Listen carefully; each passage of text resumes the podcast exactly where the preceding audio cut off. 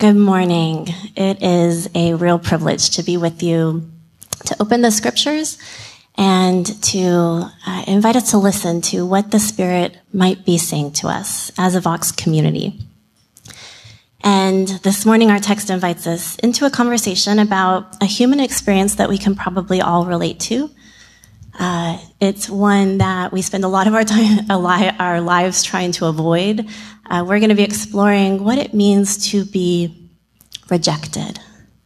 Uh, it's kind of a distressing topic, and uh, my hope is to offer us some helpful ways to think about the experience of rejection, why it hurts, um, why it may sometimes be worth it, and where in the Christ story might we find a source of comfort for those moments where we're invited to risk rejection for living what we believe. So, as a way to begin, I wonder if we might first get clear on what the experience of rejection feels like, just so we're all more or less on the same page. Um, I know it's not pleasant to think about, but uh, if you would think of an experience, maybe it was growing up uh, on the playground or in the cafeteria Maybe it was in a relationship. Uh, many of you know last year I experienced rejection in the context of a relationship that I trusted, and maybe that's your experience too. Or maybe it was in a job or a group that you wanted to belong to. Uh, so when you're ready, uh, if you would, reflect on what that experience of rejection feels like and see if you can capture it in a word or a phrase. And then I'll invite you to just turn to the person next to you or type it in the chat. What, what comes to your mind? What words come to your mind? I'll give you a moment. So I'll kind of keep an eye on the folks at home, see what comes up for you. Uh, if words like panic, anger, shame, uh, grief, come up. Uh, brain researchers tell us there's a good reason why the experience of rejection can send us uh, into one of those emotional states. Um, those researcher, researchers like to say sticks and stones may break our bones, and words can also hurt us. Uh, brain scans reveal to us that social pain, like rejection, it travels through the gray matter of our brain along the same, some of the same neural networks, the same pathways as physical pain. And so, in terms of the threat to our well-being as perceived by our brain, social pain and physical pain may be indistinguishable. And I want us to notice here at Vox two of our community values, participation and empathy. Both signal our deep desire that no one suffer rejection uh, within our community. We desire to be a place of deep belonging and diversity. And at the same time, in our text today, Jesus invites us to be aware that there may be times when living what we believe means risking rejection and possible suffering in order to fulfill our loving reason for being here. And so, perhaps a helpful example to start us off might be this. Ruby Sales and Jonathan Daniels were two young civil rights activists in the 60s. Ruby, a courageous black teenager, and Jonathan, a white Episcopal seminary student. And they were arrested in a group of protesters in a small town in Alabama, and they sat in jail for several days. And then when they were released into the hot August sun, they walked across the street to the general store to buy some sodas. And that's when a white townsperson pointed a shotgun at young Ruby to stop her from entering. And Jonathan stepped in between Ruby and the bullet, and he was killed. Ruby and Jonathan considered the risk of rejection and suffering as worth it in order to live what they believed and to fulfill the loving reason why they were here.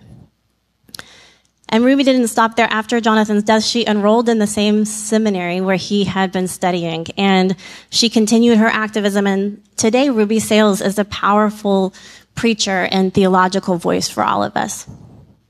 So, and reflecting on that example, perhaps a question for us might be where in the Christ story do we imagine that Ruby and Jonathan may have received comfort when the time came for them to risk rejection for living what they believe. Here at Vox, we've been exploring how we can move from contemplation into action to advocate for our neighbors and to live what we believe. And the reality is sometimes that may mean risking rejection, being rejected by those in power who are abusing their power. And so my hope today is to offer some helpful ways to think about where we might find comfort in the Christ story if and when the invitation to risk rejection arrives for us. So we're here in Mark chapter 8. Then Jesus began to teach them that the Son of Man must undergo great suffering and be rejected by the elders, chief priests, and scribes and be killed, and after three days rise again. And so we're going to explore in a moment some of the possible reasons for this word must, like why Jesus would say this must happen.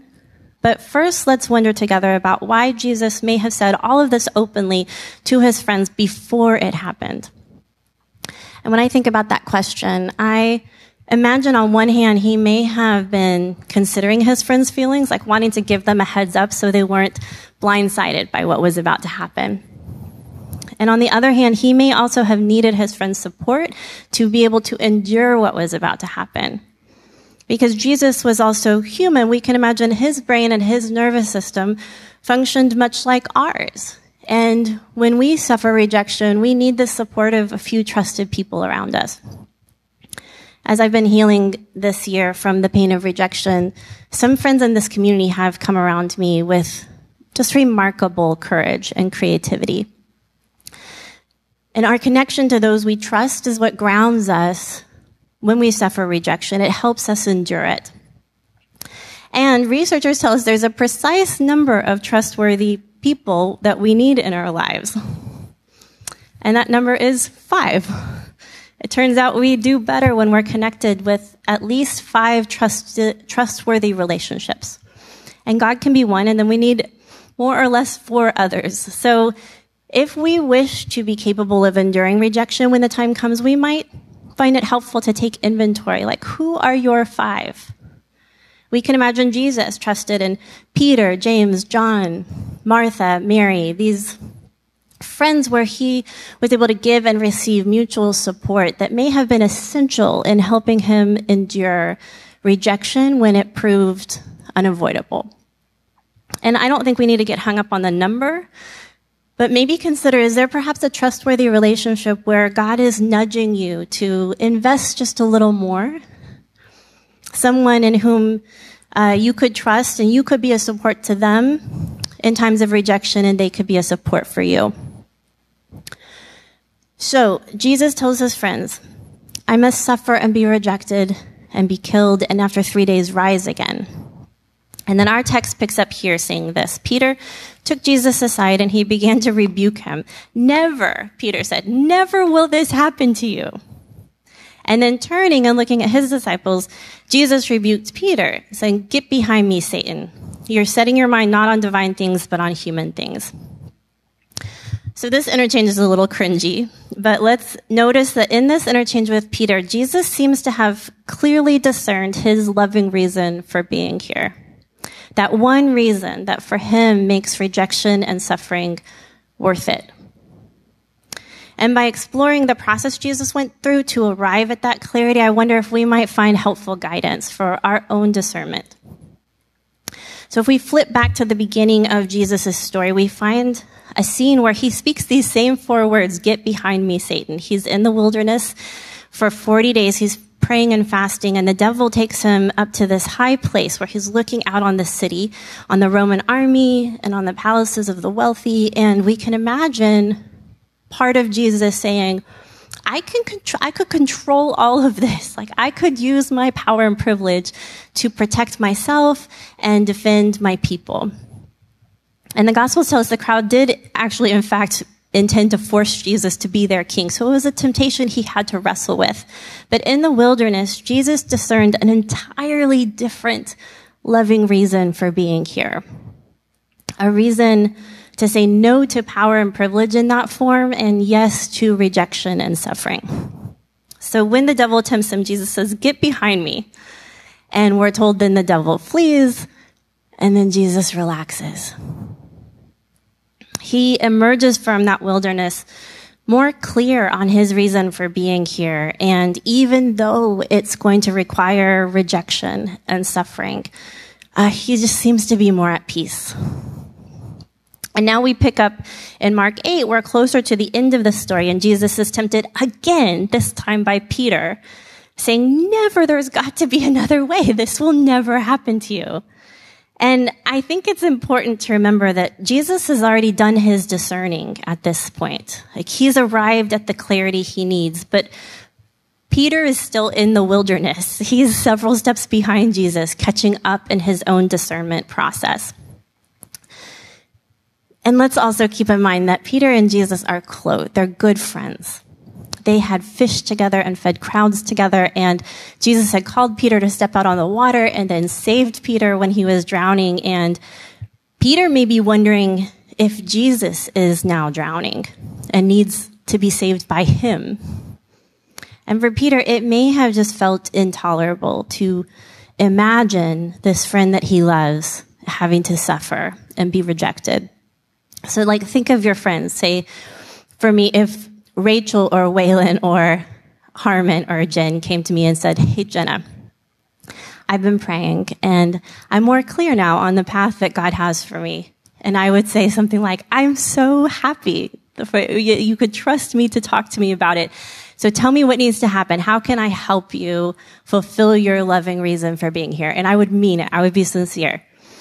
And then if the answer came back, well, so I'm going to need to suffer and be rejected and killed. And I would say, no way in hell am I going to let that happen to you. Like that's not going to happen. And at the same time, when Jesus hears this from his friend Peter, he, he may have felt frustrated. He needed the support of his friends in order to prepare to do this hard thing.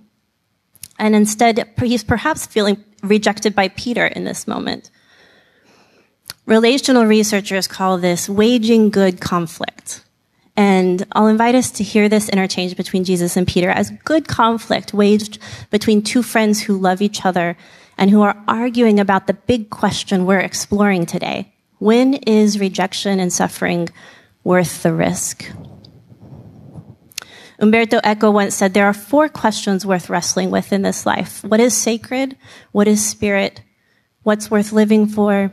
And what's worth dying for. And he said the answer to all of them is the same only love.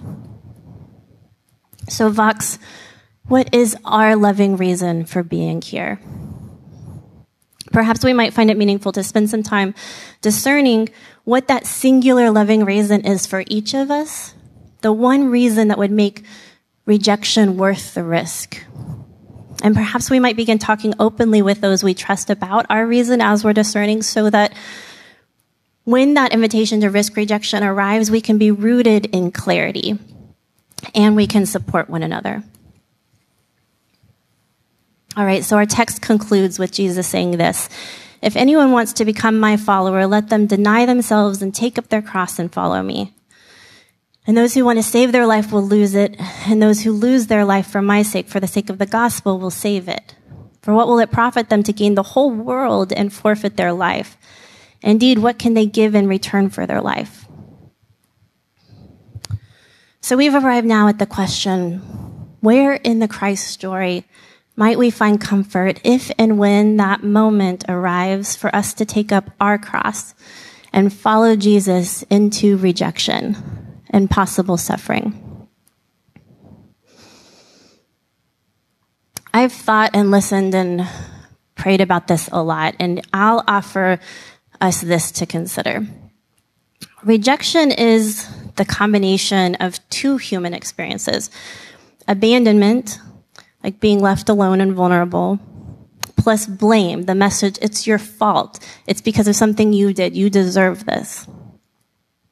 And our human systems of justice are founded on the notion that we only inflict rejection and suffering on someone when they're to blame, when it's deserved, to punish and, and correct bad behavior. On the cross, however, Jesus revealed that our notions of justice are often misinformed. And when we take it upon ourselves to inflict rejection and suffering on someone in the name of justice, we cannot assume that God is behind that. And I believe this may be why Jesus had to be rejected by the elders, priests, and scribes, the keepers of the law. Those who maintained, as we mistakenly do today, that when someone suffers rejection, they are to blame. The punishment is deserved. That's the assumption. And by taking up his cross, Jesus turned that assumption inside out. On the cross, Jesus was punished and endured rejection and suffering that was not deserved. There was no blame in him. There was no bad behavior to correct. And in opening his arms then to those who had rejected him, Jesus revealed that even when we reject others, God does not reject us. And so when we ourselves are rejected and suffer, and when we look into the Christ story, we find Jesus right here beside us, rejected and suffering with us. And if any want to become my followers, let them deny themselves and take up their cross and follow me.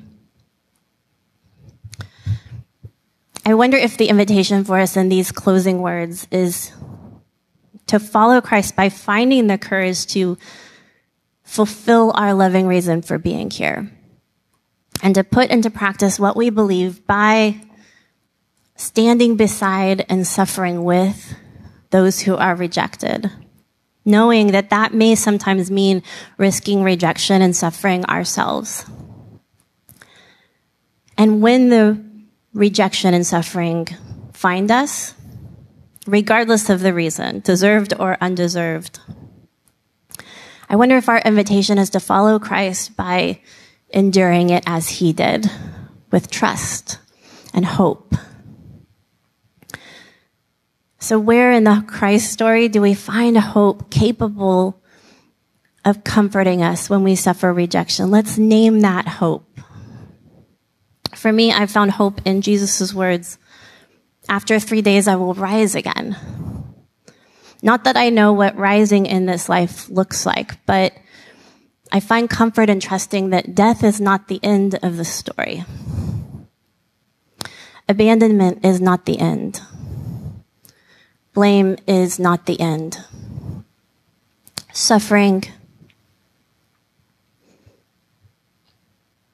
is not the end. Rejection is not the end. God is love, and love is stronger than anything, and love never rejects us. Please pray with me.